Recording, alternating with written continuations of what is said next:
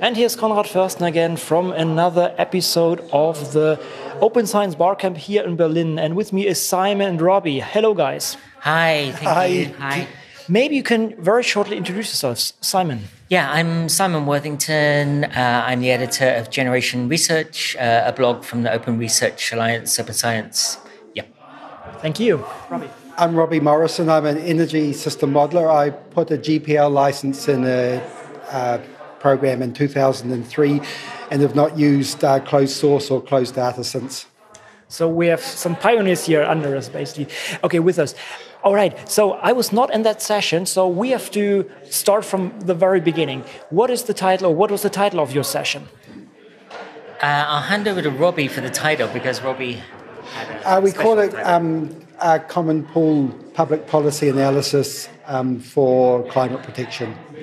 So, what was the fundamental question that we're asking, or what, is, what was your aim of that session?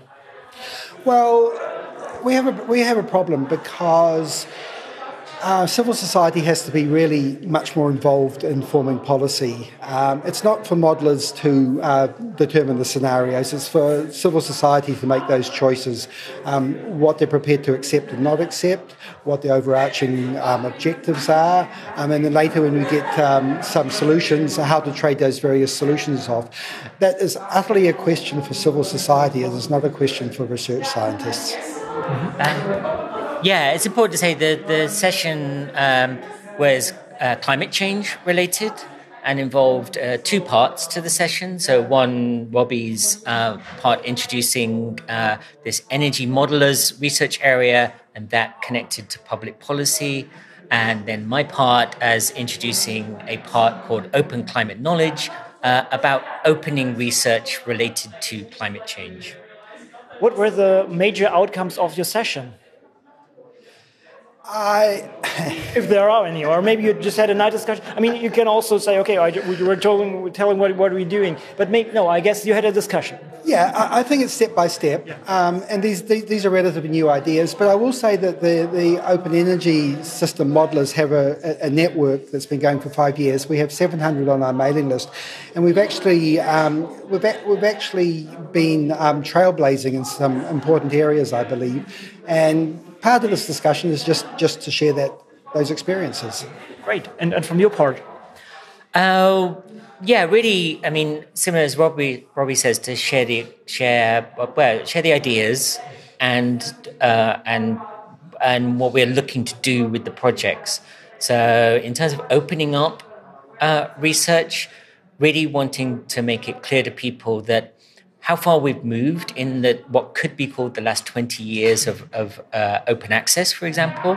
So, since the Budapest Open Access Initiative, 2002, we can see related to climate change, we have 30% uh, open access in terms of research papers. Now, if we're looking at 2040 as being a point at which you could say the IPCC's 1.5 degrees temperature increase will happen, that's another 20 years. Do we need to wait that 20 years to get another 30%? I don't think so. I think we need to have things open as fast as possible. Um, and so the question we're putting around to people is how are we going to do that? What are the steps? What can be done? Because it has to, time is not on our side, it has to be done. Indeed. Any, any additions? Well, I agree with Simon. Um, this is as much a social um, transformation as it is a technical transformation, and we have to engage civil society. There's no question about that. All right. So, anybody who would like to contribute to this now, what can he or she do in order to, well, make this progress happen faster? Sure. Well, with uh, Open Climate Knowledge, we have a uh, research working group with the Force 11 group, and we are doing, you can go along to the Force 11 uh, force11.org website, find our working group, sign up. We're doing two things. One, make a plan that people involved in open science, in opening up research, can, yeah, as recommendations. We're looking to make a plan to make recommendations that people can follow. And the second thing is we're, we're carrying out, um, we, have data analysis tools, uh, data mining tools so we can help different disciplines get an idea about the rates of openness in the area. So if they want to know something about that, find us on yeah we uh, yeah find us find us on Twitter. So there's uh, OCK Project. Uh, ask us a question. Maybe we can help.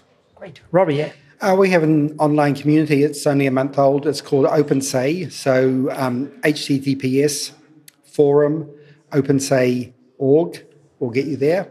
Um, yeah, join in. Great. Thank you guys for your time. And we have to run for the next session planning. Thank you so much. Thank you. Great. Thanks.